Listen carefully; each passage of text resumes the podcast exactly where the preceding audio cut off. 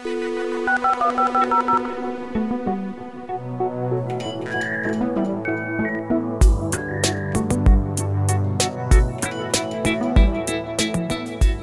to On the Metal. I'm Brian Cantrill. With me is my boss, Steve Tuck. Hey, Steve. Hey, good to be here. And we are joined by our colleague, longtime colleague, Adam Leventhal, here not in the garage. We are in the room we call the litter box. Adam, welcome to Litter Box. Happy to be here. exactly. So, those of you who have On the Metal in your feed may be forgiven for a double take here. We are back at least for a moment. So, Been a long time. been a long time. So if you are an on the metal listener, you know when we started Oxide in 2019. God, it was so long ago now. Last decade. It's it's 2023. We started this thing in 2019 and we loved doing on the metal. It's great. So many great conversations. And Adam, obviously you were a listener. of- Super fan. Super fan. a super fan. Excuse Yeah, me. Excuse me. I said listener. I meant super Yeah, fan. different You were a super class. fan. Yeah, exactly. Those are good. And there were so many. Delightful. Yeah. Yeah. excellent. You had great guests. Great guests, great conversations, and somewhat annoying ads. Says you. Oh man, the listenership. I think everyone. Says everybody. We did have the listener that sent us the ad that we were like, listen, I'm so sick of your ads. I have made an ad I've made for an ad. I volunteered to Right. record an ad. It's Please like play this ad. doesn't feel like praise exactly. Other than the ads, it was a ton of fun. But then a couple things changed. One, the pandemic hit. And we were doing that all in person. And we're like, what's going to happen to On the Metal here? We had, had kind of a half a season recorded. Yeah, I think we had three episodes. we had three episodes, and which we kind of realized after like nine months of lockdown. I don't think On the Metal's coming back anytime soon. I think it's actually time to get that out there. Release the three. Release the three. And then it also just felt like, and then we were also really busy. We had to build the metal. We did have to build the metal. exactly. We did. We had a lot of work to go do. Then a couple of interesting things unfolded in the world more broadly. And one of them was social audio. Were either of you two Clubhouse listeners? Were you a, Uh, Against of. my will one time. um, oh, we're going to get to that. Oh. yeah, sort of. I got like an early invite and checked out some stuff, and it was interesting. I'm an Android user. I feel like I'm Oh. like I'm in a safe space. My kids make fun of me. I don't care. And because Steve Jobs is a fascist, we'll get to that. But the You're devout. exactly. But uh, Clubhouse was not available for Android users, and I was jealous. I Oh, it's re- clubhouse. It's a clubhouse. I was outside the clubhouse. Oh no, I was. I absolutely felt like you all were in the clubhouse. Now in Steve's case, he in the was. outhouse. Yeah, Steve was forced to go into the clubhouse to give a presentation. I mean, dragged. Dragged. Yeah. I would like to point out that was. I think it was kind of after Clubhouse had crested that Steve was on there. I don't think he was. I think on- it was the moment it the crested, moment actually. it crested, If, exactly. if you want to be precise. the downfall Yeah. on, on that Pretty- appearance. pretty that- much. that, that exact moment. But I was jealous because it seemed like a great idea. And so I was really waiting for kind of some responses out there. There was this kind of moment where everyone was still in lockdown. We had a, a lot that people wanted to go talk about. And then Twitter Spaces came out. And that was in like early 2021. It took them a little while to respond. And I was listening for a little bit. And then, Adam, I was pitching you on Twitter Spaces. I'm like, we got to do this. I mean, pretty soon after it after it launched. Oh, we were definitely early adopters. Yeah. I mean, if- if that's where you're going with this. We Yeah. are early adopters. Yeah, and you had a great blog post on the subject, a lot of enthusiasm. And uh, I remember you saying, Hey, do you want to do this on Monday? And I said, Sure. Let's- Sure. Let's do it. That sounds no dumber than some of the other ideas you've got. I mean, well, yeah, certainly not the dumbest. It's Yeah. certainly not the dumbest. Exactly. It's good. Uh, and so we started doing this thing that we have come to call Oxide and Friends. And boy, I did not think it was going to have anywhere near. I mean, it was a lark, really. If you had said, Do you want to go do this for a couple of years and, and then and beyond that, I might have passed. Oh, come on. We've, I mean- had so much fun. it is so it has been so much fun. I mean, it's surprising that we just posted our 70th episode, which is kind of wild. Crazy. Yeah. That is wild. And so when we started, there was no recording feature in Twitter Spaces. Yes. Big sigh. And actually, the first Twitter space was not recorded by us. Not recorded by us, recorded by another super fan who like switched on the recording setup. And we sort of have that on Uh, YouTube. I think he switched on like the microphone in his room. yeah, I went back and listened to that. It's rough. It's rough, but it's something. And maybe now's the time. Actually want to play a clip because I guess I didn't really know what we were getting ourselves into. We were just doing this because, like, hey, this seems neat. We want to connect with people. It would be fun to see where this thing kind of goes. And the format of that was that, you know, people you've never met before can engage in a conversation. And I had liked a lot of the ones we listened to. So we had this great conversation and it drifted into some really interesting topics. Did we have a subject for that one? What is the subject? I like? think the subject was we're, We're- talking on Twitter Spaces. We're talking on Twitter Spaces. Right. Is this Yeah. thing on? Right. Exactly. We didn't necessarily have a particular subject. We're kind of drifting around, and it's like getting kind of interesting. And we start talking about engineering culture, something we've talked a lot about on the Spaces, now the Discord, on Oxide and Friends. So we were talking about compensation. In particular, we have got a somewhat idiosyncratic compensation model here at Oxide. Our compensation is transparent, which is very important. That feels less idiosyncratic than the fact that right now we pay everyone the same. Steve, when you and I started doing this, this was kind of more for practical reasons. I don't think we ever thought we were going to get to how many people do we have now? You're 60. 60. 60 people, everyone making the same salary. I don't know how to But that was a that was a future oxide problem. That was a future oxide problem. I didn't think we would ever get this far. No, and in fact, I don't want to pat myself on the back too hard, but I think some of this came from my experience at my last company where we were paying everyone the same salary. That actually broke down once we had more money. Uh, but are, are you? Uh, uh, are, are you giving us a hint here, Adam? Is that another future oxide I'm problem? ju- it's just a, just a observation. right. But we were talking about the fact that we were using this at Oxide, and there was this really interesting contribution telling me something that I definitely did not know.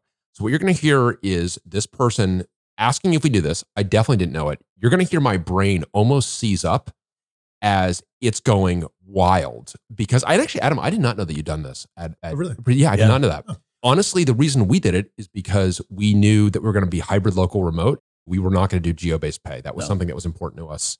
We had just seen geo based pay turn into an absolute nightmare. It gets weird. And also practically, like, what's the rationale for the, the first couple of folks in the door that are basically building this thing from the ground up, getting paid Right. something different? Right, because you happen to live in a, a place where housing happens to be cheaper, but other things may be more Right. expensive, and Right. it's like it just doesn't make any sense. That's part of the. That's why we. And actually, I did not know that you'd done it. Oh, really? Yeah, it's and it's the kind of thing that you don't know. You think you're the only one on earth who's this kind of crazy, and then you begin to learn that other people are doing this. And at this moment, I learned that someone pretty famous had done this. And again, you're going to hear my brain just absolutely seize up on it. Uh, yeah, I, I just want to say I don't know if everybody knew this, but Steve Jobs famously tried this at Next in his early days, and it was it was a failure, but it was slightly different. He he wanted total transparency, but pay was not equal for everybody, so it turned out to be a disaster. Yeah, I'd be interested to know how how you guys' experiment works out.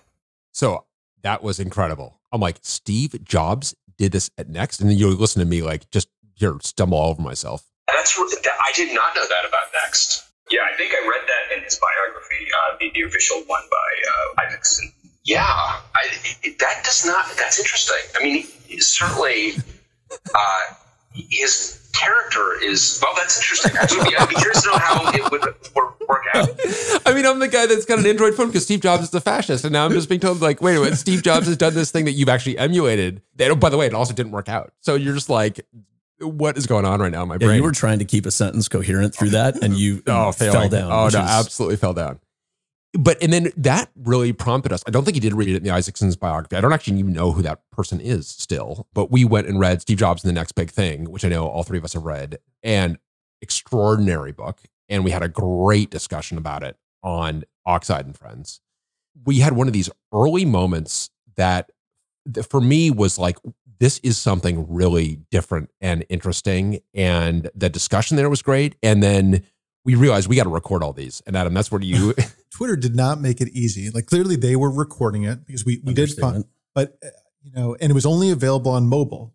Later on, they made it so that you could not Oh participate. God. Am I cutting in and out? No, you're about Oh. to say something that is just absolutely enraging about this. Yeah, yeah. They they made it so that you could listen on desktop, but not participate, which which trips up sense. like a lot of our guests. I don't, With no like klaxon to the user of like, by the way, it doesn't work to speak. So the user's like, I am doing something wrong. It's like, yes, you're on a laptop. That's what you're doing wrong. so early days, it was mobile only for everything. And we wanted to record. And I went through a bunch of different machinations to try to figure out. And what I ended up doing is running an Android emulator on my Mac, piping the audio back through to record it in QuickTime Player while I had two sets of headphones on, often trying to like separate it by 20 seconds. Anyway, it was a big Rube Goldberg machine and it Sometimes works. Hey, hey, hey, it only it only failed once. It only So failed, only once. failed once. It only failed once. And, in which case we had to download personal data. We had to basically use the European data regulations to get our data to be able to get the recording in that Yeah. case. And later, even when they added recording as like a feature so that you could listen to these things afterwards, you still couldn't download it. They wanted you on their platform, which I guess made sense or whatever. And they deleted it after 30 days, which I get. Sucked. I don't know, whatever. The pipeline got simpler, but um, we were still doing our own homebrew. And it was clear that like this content was just going to be golden. I mean, it Yeah. was it just the conversations were great. It's something we wanted to go re-listen to. So I think all three of us have gone back and re-listened to a bunch of it in preparation to kind of reintroduce people to it, introduce people to it. Because if you're a listener of On the Metal, you're going to really love the back catalog of, of Oxide and Friends. So, Steve, is there a favorite moment that you had, or a favorite episode, favorite moment? I mean, there are a lot to pick from here. Yeah, there's a lot to pick from. I don't, I don't want to maybe not call it a favorite, but for me, the ones where we've had folks on getting into the lower level details of how hardware is built, because I am still just blown away and fascinated by the just the intricate details for some of the subcomponents of the things that need to be done to make a piece of electronics work. Yeah, it's amazing. It is amazing. There was an episode, Tales from the Bring Up Lab Oh man, I love that one. this was early-ish where fall 2021 we had gotten through schematic and layout of this first prototype board this first board of the server system that we were building the team that was there was describing what we had gone through to get this brought up and the whole experience itself was was fascinating Oh, it's amazing. but the thing that struck me about it was the, I mean, there's a bunch that was both terrifying and interesting, but to hear some double E's that had been doing this for a long time themselves being pleasantly surprised with something they did in this particular bring up, which was having a dedicated person documenting everything. Yeah, Hearing them kind of recognize this insight they had that in long careers of double E, they had not had someone whose entire role was to document everything that was happening and the effects that that has when you especially in that time when you have we were in the middle of the the covid lockdown and yeah. being able to have a team that's remote all participate in a bring up because you're doing such a thorough job of documentation and it was just more like listening to them be appreciating how useful and valuable that had been i was just fascinated i was Oh, just it- edge of my seat It was so much fun to record that. I also bring up is not something that teams generally talk about. It is something where it's in the birth canal and then like, oh, look, it's a it's a lovely child, lovely baby, lovely infant. And it's like, no, it, it got pretty gritty in there. And every bring up gets gritty. Teams don't generally talk about it. They talk about it around the dinner table or they talk about it around the lunch table more likely. It's not something that teams talk about publicly. To the best of my knowledge, we're the first team to really talk about it. I would love to be proven wrong because I would binge listen to every team's bring up episodes because they are so mesmerizing. Don't you think, Adam? I'll tell you why I love it. We hear about it all hands at the lunch table, whatever. But uh, when we get folks on the show, it slows down to the point where the folks who are not in the trenches, like me, can actually understand it. When we talk about it internally, there's sort of an assumption of shared knowledge, which isn't necessarily shared as broadly on the team. We have 60 folks ranging from APIs and UIs all the way down to like Layout. PCBs and Yeah, layout right. and, and mechanical. So uh, nobody really keeps it all in their head. And the great thing about the Oxide and Friends is we slow down and we talk about all these pieces in a way that is intended to be approachable to everyone, which has the knock-on effect of being approachable to everyone inside the company as well. Well, I think what's nice with social audio, you've got people that are raising their hand, chiming in and saying, Yeah. What does that mean? Right, totally. What is that acronym? And there's a bunch of them. And, and so it forces a slowdown and a description of these things in ways that, yeah, we definitely do not. And it's just magical. I mean, just the kinds of stuff that we are doing to build these boards is incredible and, and blows my mind. Yeah, and you're still getting the vibe of the team talking with themselves, Yeah, which is right. part of what I love. We all get to be a part of the team at the bar recounting these tales from Bring Up. Again, all these teams have this, but this is something that you have not generally had transparency around. If you are a younger engineer, or if you're just someone who's not at that layer of the stack, this is like, wow, this is amazing. And, you know, Adam, it reminds me, and something that I have felt over and over and over again during the recording of this, because one things that has struck me is the number of younger engineers that have reached out and said, I loving Oxide and Friends. I love listening to this stuff. And, you know, by the time you know, the fifth or sixth person does this, you're like, what, uh, what is going on here? And what I realize is like, oh, what's going on is the same thing that you and I benefited from when we were younger engineers, Adam. We used to go to dinner. When did we go to dinner with the team? on Monday nights. Oh my goodness. Uh, yeah, right. Holy smokes. I, that hadn't even occurred to me. At Monday at like 5 p.m. Yeah. We would gather and go to dinner in this restaurant in Palo Alto. And for years and years and years, that's what we did every week. And there would be guests from around the, it was kind of like whoever like was in Bonwick's office at That's 5 right. p.m. on Monday, basically. But man, I felt like there was so much wisdom that we got. I mean, like Roger Faulkner is now deceased and Roger was a, was A pioneer. pioneer and was always there Yeah. and got so many i just felt like i was absorbing so much wisdom around that table Yeah. where we are now working remotely Yeah. That has disappeared. And actually social audio is actually bringing it back in a way that is better than it ever was. It's recorded it's open. Now it doesn't matter where you are around the world you get to be there with this extraordinary team as they are at the bar talking about the tales of bring up. I think it was Before this era, podcasts were doing some of that before it got washed out with in the VC playbook, everyone having a podcast. But I just remember the first episode we did of On the Metal. And when we got done with it with Jeff Rothschild, it was him reflecting on like, I've never told these stories. It's crazy. like it, you know, How have we not? It's like and it- his reflection was just like, my family is going to enjoy this because they always lament the fact that I don't talk about a bunch of the stuff that I did. And that was when it struck me. How do we get more of these stories laid down? that's right. And what's great about social audio is you get that same forum of someone being able to just kind of go, but then you get the engagement of people that can slow it down or can kind of give a new insight. So it's been fun. It's been Yeah, fun great to- having folks drop in, like old friends and folks we'd never seen before. Yeah, absolutely. Well, and, and the I know I wanted to say friends of the pod, but you know I know that I'm going to be called out for talk about VC podcasts. I, I, yeah, exactly. I feel disgusted with myself. It's been terrific. And Adam, I know you've had a lot of favorite moments. I had a great time listening to a bunch of Wait, wait, hold on. Wait a minute. If we're going to talk about moments with you, can't we talk about the moment? I think we got to lead off. I mean, we can't save it for the grand finale. We've got to lead off with uh, what I think all three of us think is the greatest single moment. We had a special guest. We had a special guest. As I recall, Brian, this was one of our first book authors. No, that, that- I think that's not quite right, but That is not right, but it is because we had uh, G. Pascal Zachary. that's right. That's right. So I remember this was early in 22, and you had read a book about flying blind, about the 787 MAX and, and some of the disasters there. And you had reached out to the author of the book, and, Yeah. he, and he'd gotten back to you. And, and which was it's like incredible. Oh, it's kind of wild. I mean, just because someone outside of our domain who was excited to appear on the show. It was great. I just like DM'd him or whatever. Yeah. On Twitter. And, And, he responded. in ways that were not unique, he had audio problems. Persistent theme. Yeah, exactly. Ongoing.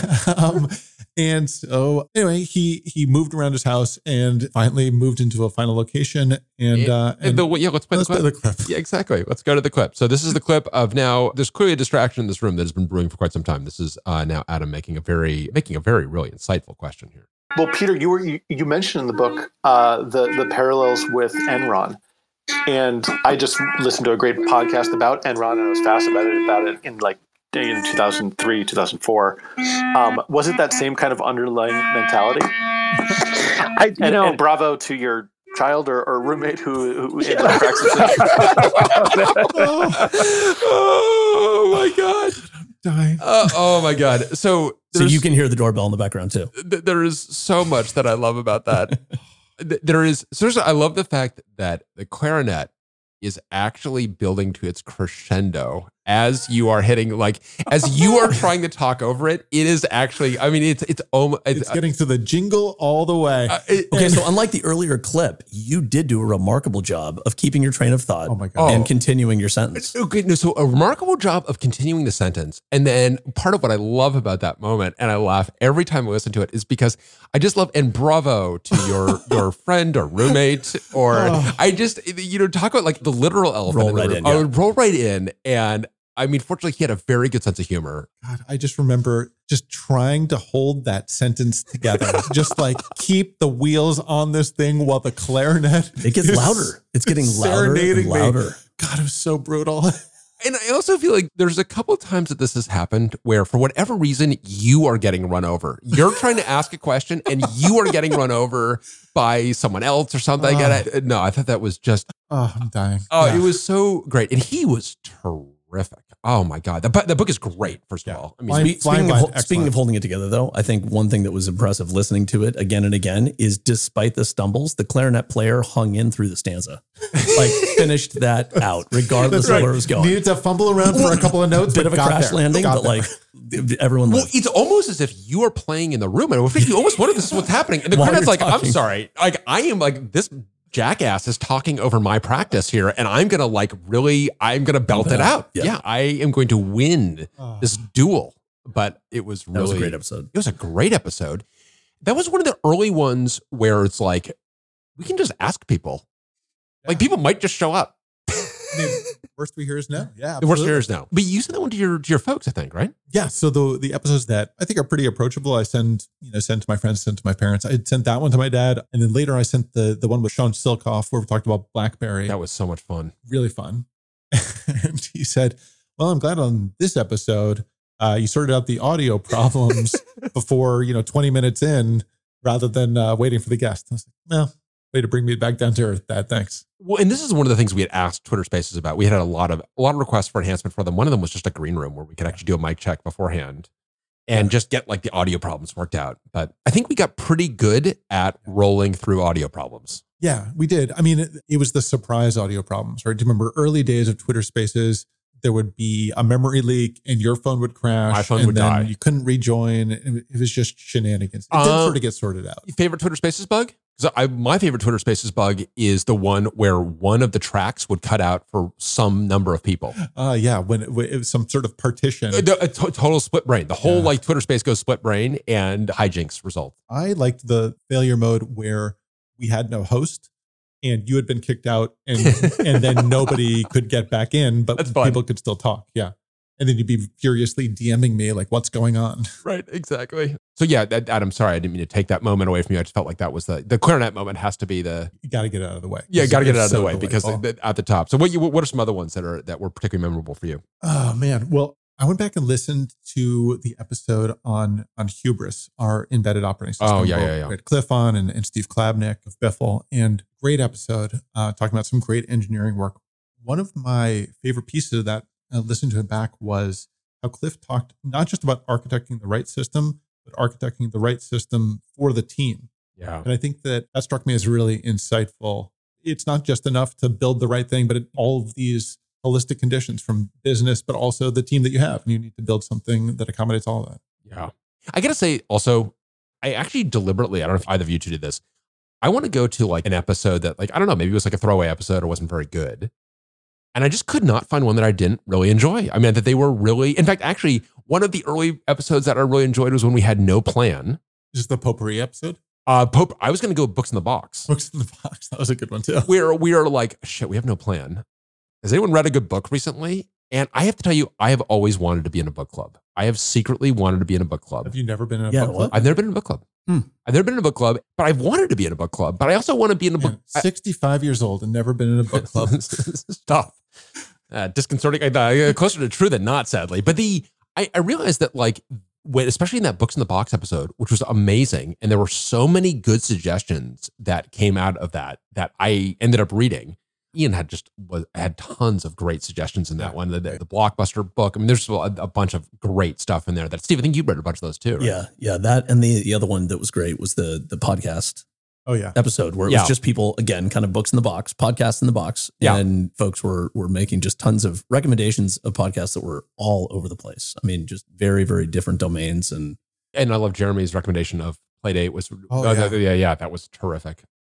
I love these episodes where we kind of threw it open and you know asked folks for you know what have you been enjoying out there, and I just feel we got really great stuff. Totally. Yeah. Every time we do that, I feel like it's a bit of a stage dive where I'm Total not I- stage like dive. I'm not I'm not really sure if everyone's going to catch us, but they always have, right? They like uh, you know I wonder if it's going to be a five minute episode where we talk about our three favorite podcasts and then that's it. But they always go two hours. You know, and another terrific contribution that we had from someone in kind of the broader community, because we would often talk about tweets that Yeah. we kind of came up. I think we did a better job as time went on of making sure we uh, specify the tweet that we're talking about. I think Yeah. For those of you who are digging into the back catalog, just take a look at the show notes if you're confused about how we got wherever we are. Right. And because you can say, like, you know, we, we'll come in, we're like, oh my God, what a crazy day today has been. You're like, because something has been on the internet that has been, that has been very buzzy. But one of the things that came up was Dijkstra's quote about Street Basic. You remember this? I do. Yeah. and then someone had authored this great tweet that I asked him to actually read aloud. So here's Tim Barnum reading from his tweet that is William Gibson inspired with a Dykstra twist. Let's listen in. Case snapped the ROM into his deck and paused. His ice stayed quiet. A new shape flickered in the corner of his vision, strobing amber at 60 hertz. He turned to squint at the glowing text. It was Street Basic, a cowboy's mother tongue. Oh, beautiful. Uh, it's just I love it. I love it. It's, ah, so great. We're doing poetry readings over here. We're doing literature readings. And I love that kind of flexibility. And, and I love having the, having different folks come in and talk about the things that are important to them. Yeah, you know, another one of my favorites was I've had Stephen O'Grady on a couple of times. Oh, yeah. Once for predictions were terrific. Those are great. Yeah. The other time was around this blog post he had done called Dead End about sort of ostensible open source, this sort of Right. um, not commons clause, but sort of clawing back types of Oh, open source. I thought it was about baseball, and then we got to that. Is that? Am I thinking of a different one? Only the first 15 minutes were Oh, about baseball. got it. Okay. Got it, got And, I mean, and it was the playoffs. You know, those in glass houses. I mean, honestly, I, I, I think All right. So after the baseball, Steven's always great, but uh, it, it was a really interesting topic, and I think like open source comes up a lot, and I thought it, does was come a up a great, great lens on the subject. When is another one of these where I think that it's helpful for people to hear people discuss what their current thinking is around one of these topics and where we're getting into things that, that you're not going to hear in other places necessarily. Hearing Steven in his own voice for sure. Steve, do you have another, what's another moment that you enjoyed? I swear these are not the only ones, but I'm just coming to mind right now. I'm thinking about another one that was a particular Oxide employee who was joining to give a perspective on a, a domain that there isn't a whole lot of conversation about, or at least is is a domain that I've been very educated in over the last two years. This could be one of only like 14 different topics. I. Yeah. I, I mean, we definitely have it narrowed you can guess yeah, where this might be going. I, yeah, I, I got some hunches. but we had Kate Hicks on, and Kate heads up operations at Oxide. And the topic at the time, we were in a situation where kind of the global supply chain was massively impacted by COVID, and we were navigating a pretty complicated supply chain situation. And just a bunch of great insights and just details about So good. suppliers and sub suppliers. Was so and there were a couple of things that were notable there, but getting into like the whole broker dealer underworld, because like Oh, that, that It's, it's dirty. folks are so used to, oh, well, my switch is on a 52 week lead time.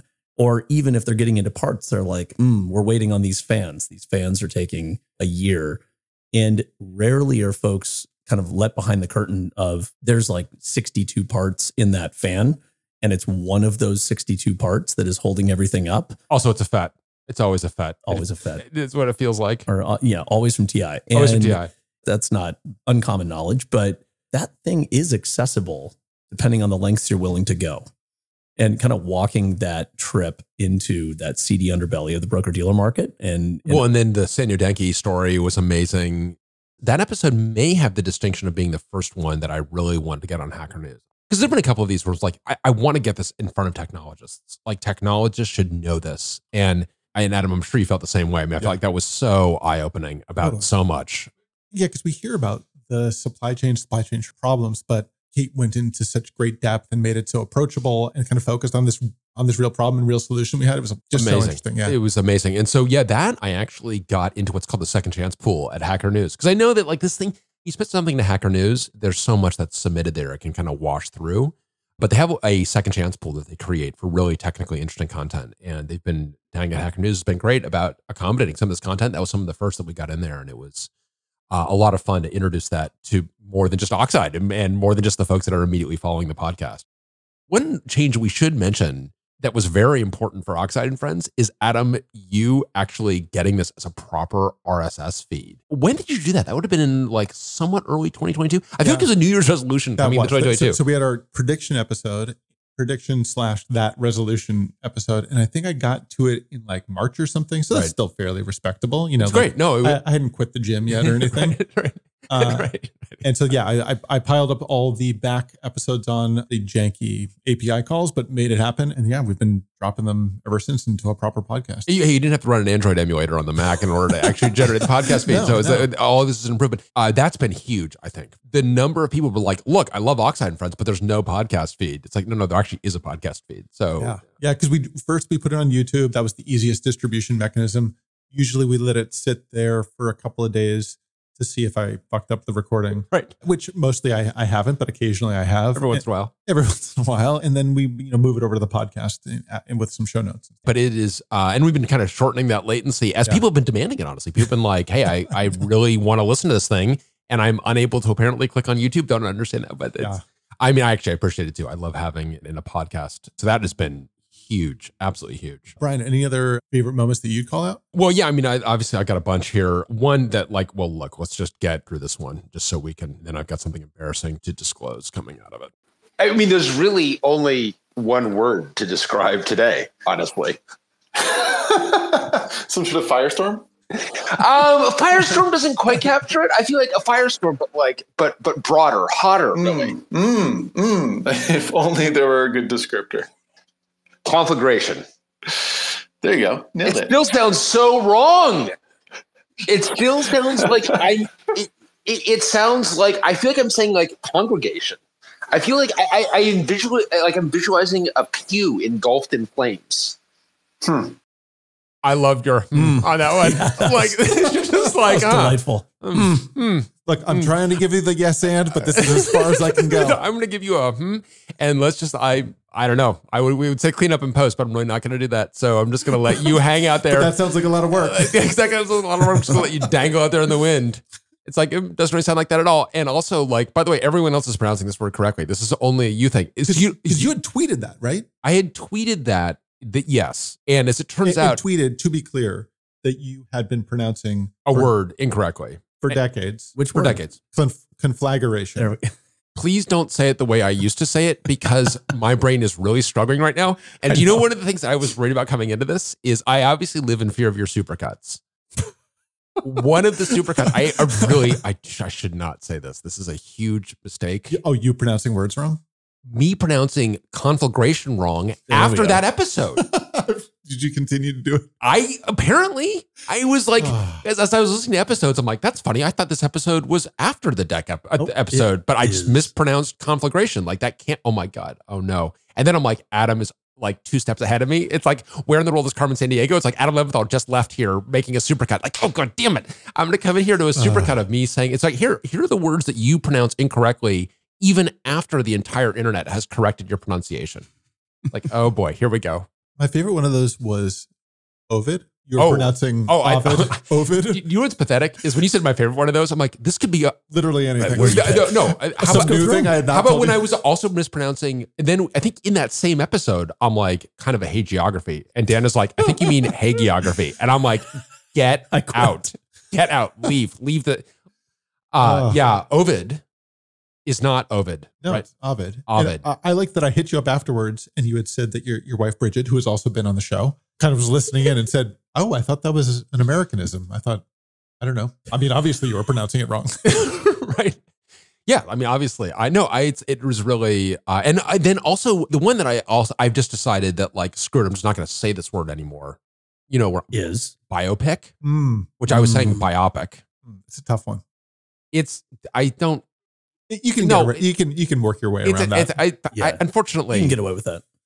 yeah you can get away with not using biopic for yeah, sure. it doesn't come up that much. When you say it's a tough one, you- I, we, we we all know what you're saying there. It's like a tough one. Like I can see you're struggling with this, and then you're just like because you you obviously I'm sorry you feel that way. I was Yeah. exactly that's right. I was sorry you feel that way. And actually, that was a that's the rise and fall of deck, which was also a great. It's been interesting to see kind of the episodes that the internet is particularly interested in. Yeah. that one I think is a really interesting one. I really enjoyed Yeah. that one. We would we I, I think I was reflecting on the six different books I'd read. Right. I mean, deck. you say you've never been part of a book club. I feel like no, a bunch is of episodes have been your book no, club. I Yeah, am like, I am in a book club club. now. Yeah. Yeah, exactly. And I'm I'm getting like all of the advantages of the book club without having to read snow falling on cedars at gunpoint or whatever. Which- yeah. exactly. Which like no no offense to fine literature that's out there, of course. There was another, there's another good one. I don't know. Do you remember the potpourri episode Yeah, yeah, yeah. where where you you started by bearing your soul and explaining that you were saying potpourri, but really you were thinking potpourri? Are we back to more words? I, I Okay. we are, and apparently, I okay. Yeah. Anyway, but, I, you know, I did not re-listen to this episode in preparation for this conversation. So, this was a- really, I'm I- having to take you at your word right I- now, and it's really I- uncomfortable. I know, but I, I loved this episode because we had no topic. I mean, we kept on wandering from topic to topic, saying that we would get back to the topic, whatever it was, and then just ended the episode having wandered through the wilderness. It was great. It Yeah, it was feels a fun one. yeah, it feels very postmodern uh, and seen. Because I have not re-listened to that one recently. Was it? Yeah, it was sort of a random walk, but it was fun. I don't know. It was a good time. I like the yeah, I actually like the the random walks. So another one that I think has some of the issues that we've tackled. So we we've gone into really technical issues. We've got uh, you know, Steve, you mentioned bring up episodes. We've got compliance episode we did recently, which I love. That is another mind blowing Mind blowing. process. We had some great episodes on Rust. We've had some episodes that have gone into real deep, obviously on you mentioned the one on hubris, going into real deep technical detail. But then we've also had episodes that we've gone into some more of the social sides of engineering, of software engineering. And a lot of those have been really important too.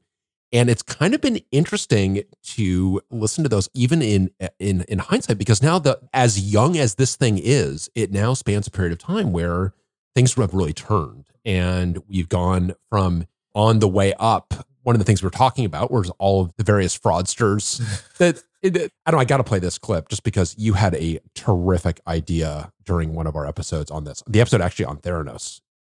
the number of people impacted by Theranos is, is pretty pretty tough to beat. And the duration of the fraud is also pretty impressive. Okay, so to be, But, yeah, but maybe okay. we need some kind of bracket, like NCAA style tournament Oh, this is a great uh, idea. uh, uh, of, of, a mar- of, of fraudsters. a March Madness of Silicon Valley fraudsters. Oh, this is great. All right, I got to ask you, how long were you sitting on that one before it almost? Na- I was in to- the moment. No, you think I can hold on to these things? Fraud Madness was was off the cuff. Yeah. oh, it's such a good idea.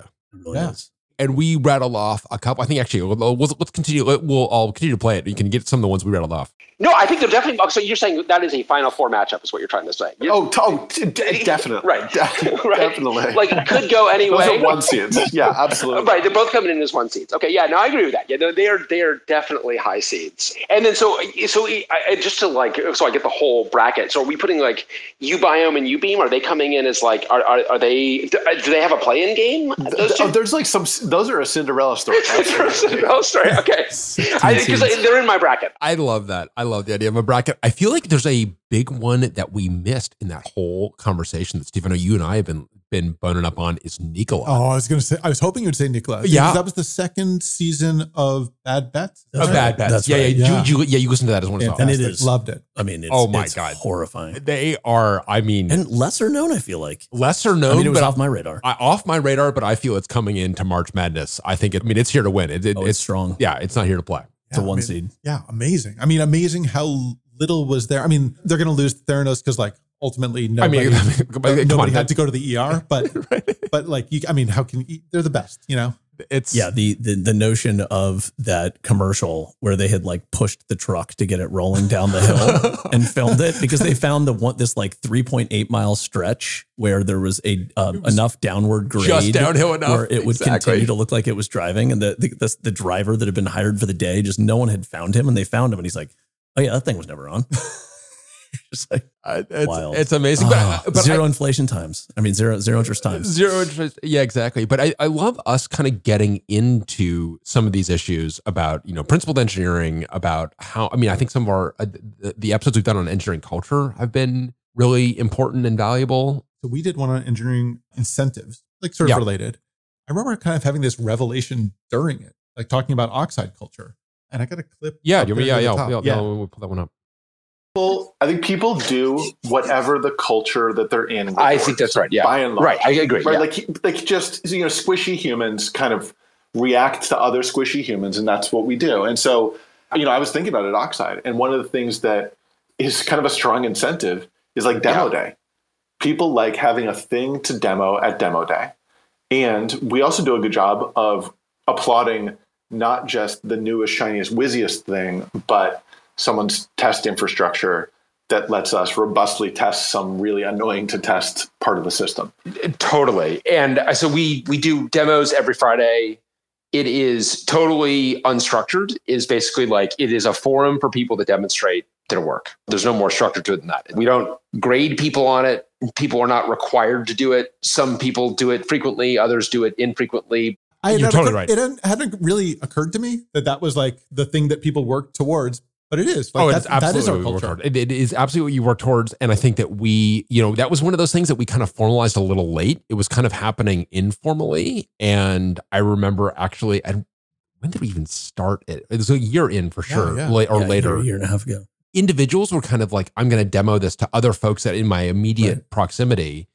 And I remember at one point, Arian being like, Hey, I'm a little bit jealous about what was going on with that. You know, I want to demo something too. Like, all right, we need to actually just do this company wide. And that's been great. Yeah. Well, the ones that are so rich are where you've got someone demoing something that it benefits everyone else in the room. Oh, yeah. And, So then, and often uh, someone benefiting something that is the next layer on top of 15 other layers that 15 other people have constructed. You're totally right about it being an engineering incentive. People, I, I want to build on the work of other people and then I want to show it to everybody. It's been great. And and it's a reflection of our bio, uh, of our values in terms of like getting work done, demonstrating the work, like making forward progress as the yardstick of of success. Yeah. one of my favorites was uh, anchored in that, which was the one on proto boards. Mm. Oh, oh, my goodness, That was so much fun. that might be an all like definitely top five. It's of- crazy. Yeah. Because that could be five episodes. And I, I, I think four of those episodes would be Adam explaining how he was able to interleave the the screenshots into the. Goodness. In- probably. into the MP3. So if you watch it on your phone or if you listen to the podcast on your phone, like keep an eye on the images because they're going to rotate through the proto boards. which was a huge amount of work, but it was it, it was really important for that episode. Was oh, it was mesmerizing. It's I mean, mesmerizing. and, it and I mean, it opens like talk about a strong cinematic opening. It opens with Nathaniel talking about his DIY pick and place machine, oh yeah, right. which is just, I mean, if you've been Oh, on a it- factory floor where you watch these pick and place machines that are themselves mesmerizing and uh, unbelievable, building one of those at home and then just demoing it casually for this nine panel the, set of boards that he is like changing there's 40 parts per board that was nuts It's great. That was And it's nuts. been, I I mean, I also love that because that's not something that people talk about. People talk about proto boards kind of in the hobbyist world, but the idea that like actually these simple, quick two, four layer boards actually are very valuable for much bigger engineering. That, that, that these little boards are not just home lab kind of stuff. This is stuff that actually plays a real load bearing role. So that was a lot of fun. Oh my God, that was much fun. it tacked into a theme that it's obvious in hindsight, but if you listen to a couple of these episodes, we talk about tooling a lot. A We lot. Talk about, we talk about the work that we do to make the work easier a lot. And it's really important to us. That's another really important aspect of the culture, but important aspect of engineering culture writ large that folks don't talk about enough. But proto boards and hardware to debugging infrastructure to like various kinds of tooling, like we talk about it a bunch because it's really important to us. It's really important. And I think, and I, I say this with confidence, that there are listeners who have listened to that and we have given them the confidence to speak up in their own organization, Yeah. saying, hey, we should actually spend some time on the infrastructure here. We should spend some time on the tooling. We should spend some time debugging this problem and getting to root cause. I mean, we've talked about actual debugging actual issues. I loved having Dave on the the, the Odyssey that he was debugging. We had uh, Jor- Jordan Jordan Lukeman. Lukeman. Yeah. Oh, that was so That good. was and, and, that- and them talking about sometimes getting stuck and when you're stuck building a tool yeah. and maybe it helps you today and maybe it helps you tomorrow but you know jordan in particular talked about a bunch of tools that various people had built including herself over the years bringing a lot of those to bear in that moment and then taking a moment to think what would we have done without those is They suffer. We know what we would have done because we were suffering without those. No, it, it, it would have been absolutely awful. There was another moment, Adam, that I think that you had gravitated to when my doppelganger. well so have how many folks would you guess have been on the show. Oh my God, I've got no idea. unique or is this people Unique- per unique- episode? unique people unique friends of the show. God, i feel like i'm gonna under or over guess here. Yeah. Crimi- criminally. Okay you set the line. 700 you set the line. Under. under. it's a terrible Thank line. you, God. Thank you, thank you for that. That's a, what a Well, gift. I all right, mean, do you under all day, every day. do do a guess? That the Seven- I said sorry. 77 Sorry, hundred, would didn't you- would you you- have a real guess Yeah, now? yeah. Do we take a real guess? It's now time for the real guesses. damn it should have paused a beat Um, I would say like two twenty. So it was about 135. Okay, interesting. plus or minus, I don't know, like my, my aux script. Plus wasn't or that 600. Steve, don't worry. One of which was Brian Cantrell. Yes. Spelled anything like your name, in fact. Right. Spelled wrong in all the ways that Spelled wrong in all the ways that matter. So let's get Brian Cantrell, please. This is Brian Cantrell.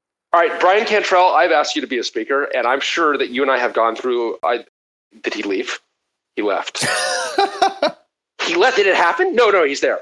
The this Twitter Spaces does not make this part easy. But th- I'm sure this person has gone through life. I mean, we've gone through life being confused with one another. This is still how my daughter spells her last name, by the way. So I have received mentions for you in the past, but uh, haven't engaged. wow, I I'm sorry. I think I'm sorry. This is really You don't need to be sorry. okay. Translation, I definitely need to be sorry. I was I the only one that got that. Like, and then he kind of took off. yeah, then he dropped. He's like, look, I've said my piece. I, I've said my piece. St- stay out of my DMs. Stay out of my DMs and like, okay, I've got an apology from you. Doesn't really feel heartfelt, but you know, I, it's as good as I'm going to get right now. That's right. And I've got that's as good as I'm going to get. And I w- I've got literally anything else to do right now. I actually don't care what I do. I just don't want to be here. I've said my piece. And there have been a couple of moments like that that have been very serendipitous. As we turned, as as the economy turned a bit, we definitely got into topics that were current. And one of those topics was layoffs. We had an episode that actually I think turned out to be prescient. We're talking about Stripes layoffs in particular, but that has really swept through the industry now. Yeah, it was like how Stripe handled it. How Stripe handled it. What how others have not handled it well. not handled it as well. Everyone doing these seven percent layoffs. But that was even before It was Yeah, yeah, everyone was. had It was before the same everyone. number of Yeah. hat. Yeah. And I feel that one of the things that gets lost is there's a the humanity underneath this, obviously. And I know one of the things that we feel very strongly about is when you've got folks that are that working for you on a visa, their relationship to the job is totally different. And this whole idea that, you know, oh, you know, I, yeah, I'll get a job somewhere else. Or like, hey, maybe I'll take, I've, I've been wanting to take some time off anyway. And I'm going to take some. That's not the way someone on a visa sees it. Loved some of the contributions we had from folks who are like, hey, it's different for me. And I actually want to play. So this is Horace contributing, Yeah, and he, he made a couple contributions to a couple of them. But this is Horace talking about about layoffs, why it is especially significant to him. Uh, remind me to get back to the Google. Uh, I want to talk about the Google thing in a bit, but I really came up here to kind of just give my give my perspective as an immigrant who was on a visa and kind of just give my perspective of like what it really feels like um, firsthand because it can be nerve wracking, like to say the least. Um, so there are many different types of visas. We talk about H one a lot, um, but for example, in my case, um, I came to, I was on a, on a student visa initially, and so with a student visa, it allows you to work for a specific uh, amount of time, and then you either need to transfer to another visa um, at H1B, which is a lottery, or do something else. And I remember, well, most persons, I remember leaving college and stuff like that. They can focus on doing what it is they love or going into an industry they like. They're like, like a lot of my friends, they went into game development and stuff like that. And I remember, like for for me and for people like me, top of mind is always going to be like, all right, who supports, who does visa sponsorships, who offers a path to like say green cards or a path to who will apply for my H1B and that kind of thing. And it makes it very, a pretty big difference because I remember, for example, I had I had an offer at a startup, did health tech, and I was like pretty excited about that. But then uh, at the time, that was this was four years ago. Then Microsoft came along, and I'm like, well, Microsoft's the one I know will at least apply for my H1B and stuff like that. And so at that point, it becomes a no contest. It doesn't matter if I'll do more boring work or anything like that. It's my future that I'm trying to secure. And then it was the same thing again when I switched over um, because Microsoft started dragging their feet with my green card process. And I was like, okay, I heard. I heard that Google's process was really streamlined and pretty fast, and so I, I hopped out with a, hopped over without hesitation. And I was fortunate enough that I was able to get my green card this year before the market like started this nosedive. But I can tell you, if I hadn't gotten my permanent residency, I would be first. And even though like Google hasn't done any like, has, there's no like speculation about layoffs right now at Google, but Isn't that amazing? Yeah. Well, and I think he and, goes. and that he- is only in November. That is November 7th. And you think that there's no speculation about layoffs at Well, Google. folks were like, no, Google's not going to lay anyone off. Google's not going to lay anyone off. And God, Horace, we are so glad that you've got your green card. And the Well, and he goes on to say, it's like it, it- there's for those that aren't in that situation, it is you have 60 days to figure out your life. it is. I mean, you, it you, is so disruptive and so wrong. And it, I mean, it, it hits you at such a deep level of security in terms of like your ability to put a roof over your head and provide for your family, and that all that is ripped up and taken away from you because you know some exec wants to drop an MLK quote into a, oh, uh, Jesus. to to my fellow Dutonians. I mean, it's like some of the moments that I've really I've been most proud of in in Oxide and Friends is getting to that humanity that's underneath engineering. And I it was a great contribution from Horace, and we had a bunch of other great contributions in that episode. Really getting people to kind of to really reflect on on what this actually means. Well, similarly, the, the most recent one that you did, which was on uh, memory safe languages. Oh yeah, And to your point of humanity, I think the the insight that struck me in that one that I just did not occur to me is when you think about a vulnerability, because we were talking with a reporter, like what can result in exploit being like a source being compromised, like it resulting in someone potentially being harmed or Uh, totally tortured Yeah, right, or right. and you're just like, gosh, my brain was not attaching this like you should write in memory safe languages to these outcomes right. of an exploit. Yeah, those those have been some of the most interesting moments for me. Is similar again to tech layoff situation and just the humanity. We can't get out of here without talking about Adam's just bullseye prediction. Broken clock is is right twice a day. so- Yeah, yeah, yeah. Don't be self-effacing. No one actually buys it. So just, just save your breath. But You're you had a, liar. a web three prediction. It should be said that, and we mentioned this in the predictions episode, that you and I had done predictions with that crew that went to Austria on, on Monday nights. We used to do annual predictions. That's right. In the Solaris kernel group. Yeah. Yeah, very much not recorded. No, which led to lots of Lots- rule, mongering later on. lots on. of yeah. rule mongering. What in particular, the bit that we, the reason that it's, as we've said before, predictions tell you more about the present than they do about the future. And you want to have those predictions that everybody thinks is just a radical prediction. And then it comes true. And then insult is added to injury. And people are like, well, yeah, but everyone knew that was going to happen. You're like, no, no, no. You all shouted me down. Right. You told me that right. I was, in this case, we did not shout you down, Adam. You shouted yourself down on this prediction. starting with my Web three and my one year. Uh, sometimes you bet your your heart, and sometimes you bet your head. And this one is definitely betting my heart. This is 2022. I want to say this is January 2022. So everyone puts this in context.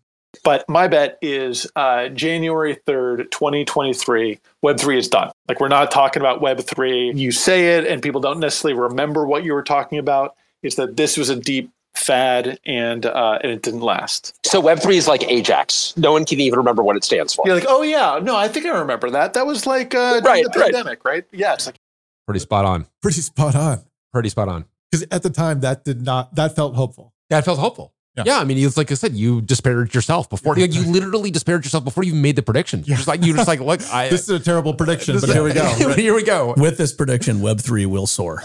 right. anyway, I put all my money in Web three. right. Exactly. But uh, that was a very good prediction. I love that predictions episode. Was was Yeah, with great. Steven, right? with Steven Yeah, and Kelsey. yeah. Oh, right. Kelsey Yeah, drove the- by. the- That was Yeah, great. Kelsey Yep. had some great ones. th- there were some really, really, really good predictions. Another moment um, that I won't necessarily play the clip, but Adam, where you described uh, another great episode that I think is underestimated is the episode titled "I Know This." This is Unix, which is actually an episode about support. Yeah. and you wouldn't necessarily know it from the title, but the Look, uh, I picked that title. it's a fine title. is that true that you picked that title? I don't know. I feel not like- that good of a title. It's not the best title, but I think that I assume that I picked that title. Anyway, the the, the title does not necessarily. One would not know what a great episode it is from the title.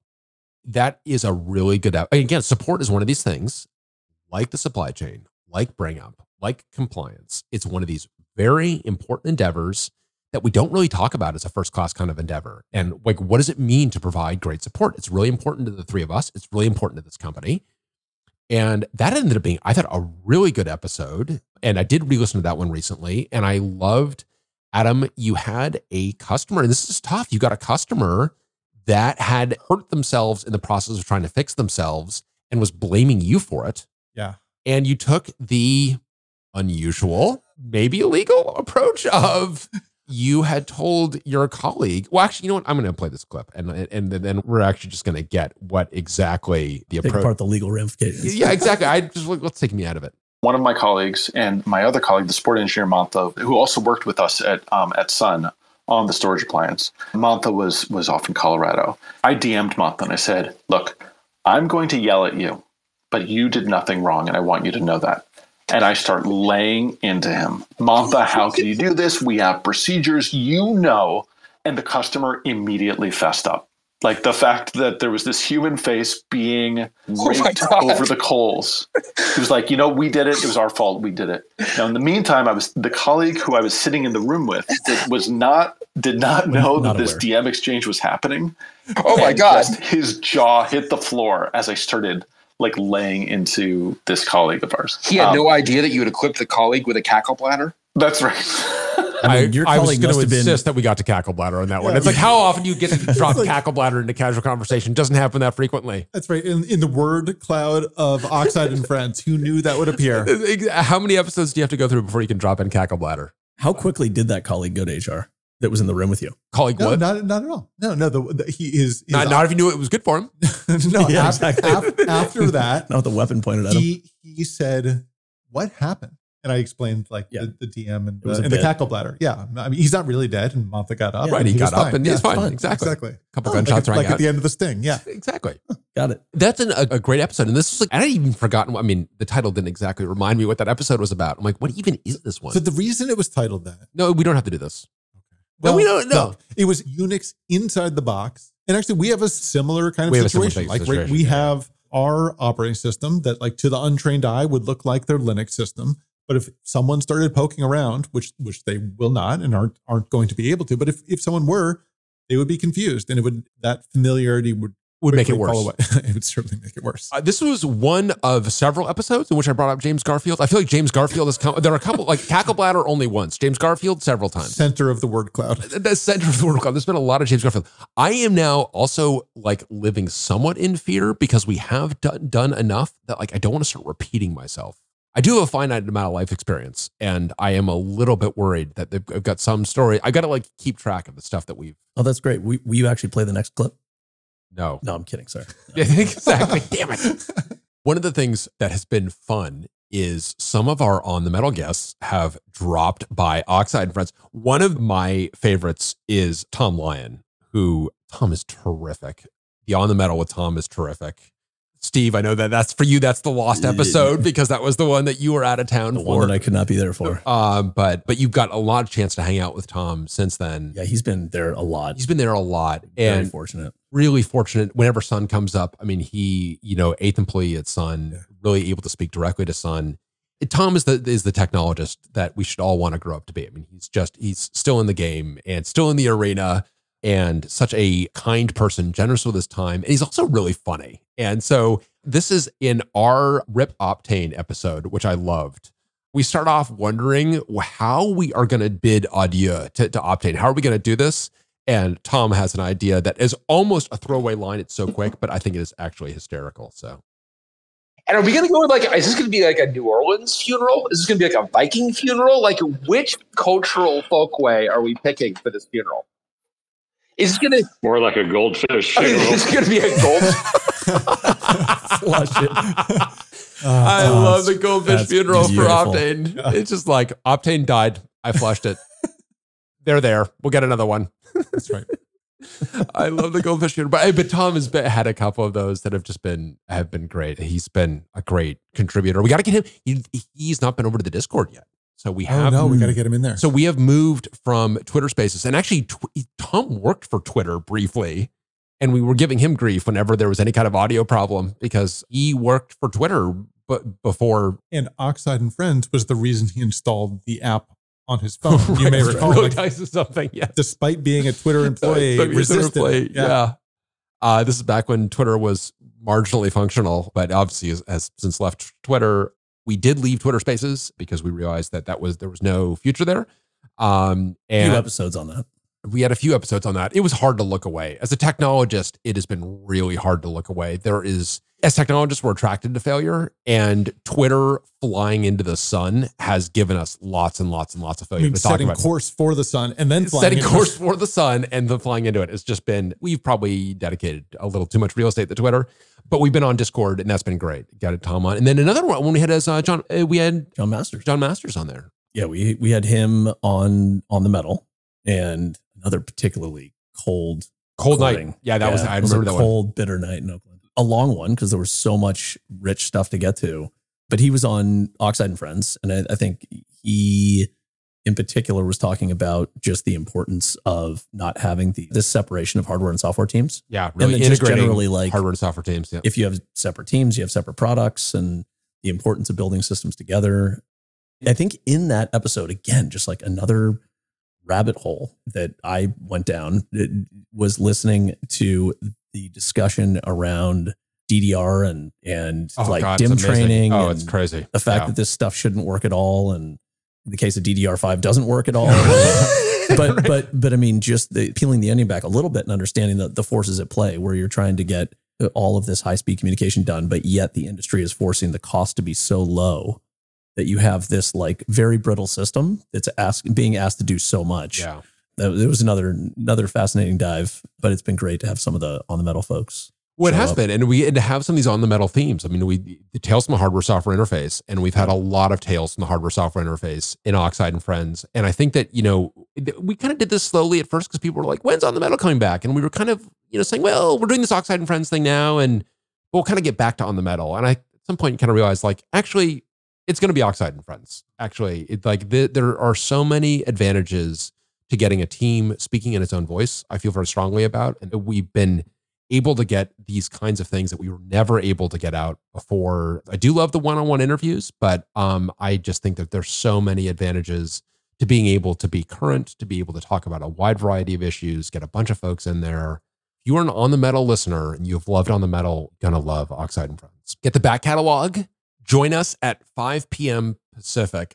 I'm so sorry, Europe. This is not a declaration of war. I, I, it, We, we've done some Europe shows. we, have Yeah. done we've done some European ones. Yeah. it's it's We'll do more. we'll do more. Right, Ish. one or two, maybe more. It's it's just 9 a.m. It doesn't have the same, and it's it's the Osteria thing, man. It's the Yeah. it- that- that's it's I the don't know. I keep a beer in my hand at nine in the morning. the- You the- don't? the- exactly. Join us in the Discord if you've got topics that you want us to cover. Uh, let's hear about them. If you've got guests that you Yeah, you, guess people you'd like to have speak. you, you'd like to. This is something that we're gonna obviously continue to do. It's been it's been fun. It's been lightweight. Adam, thank you so much That's for been great. Thank Oh. you, Brian.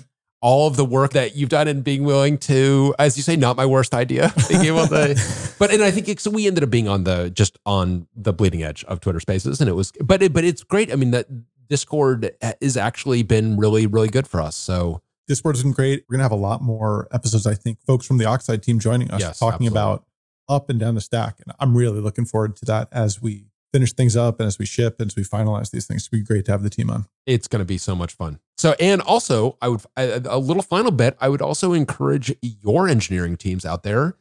You should do what we're doing. This is lightweight. It's easy to do. Get your own Discord and let us know what it is. We'd love to listen to other engineering teams talk about this stuff because we think that social audio plays a really important role for developing engineers, for allowing engineers to talk about their work, for allowing engineers to reflect on what they're doing. So, all in social audio and hit that button and subscribe. I don't think you. I'm not going to beg you for a review. Don't you have to leave a review? If you want to leave a review, leave a review. Fine, I, right. that, that's on you. Like, I'm not going to. I'm not going to sit here and beg for it. But Smash that subscribe button. but also, like, if you're going to leave a review, though, make sure it's a good review. I mean, just, like, don't just make sure it's like. I mean, and I no, I don't mean like a multi-star review. I mean like just make the Thorough. review thorough, Right. good Cackle bladder. cackle bladder. Like if you if my mispronunciation of hagiography and conflagration has made this a two-star podcast for you, that's fine. Yeah. That's fine. Just Fair. call it out. Right. That's fair. Tough, but fair. Also, no ads. I want to remind you of that. As you're leaving that review, as you go into that two star, like no ads, that's worth a star. Right. Right. Like maybe, maybe as a three star review. All right. Thanks, everyone. See you on the Discord. Yeah. See ya.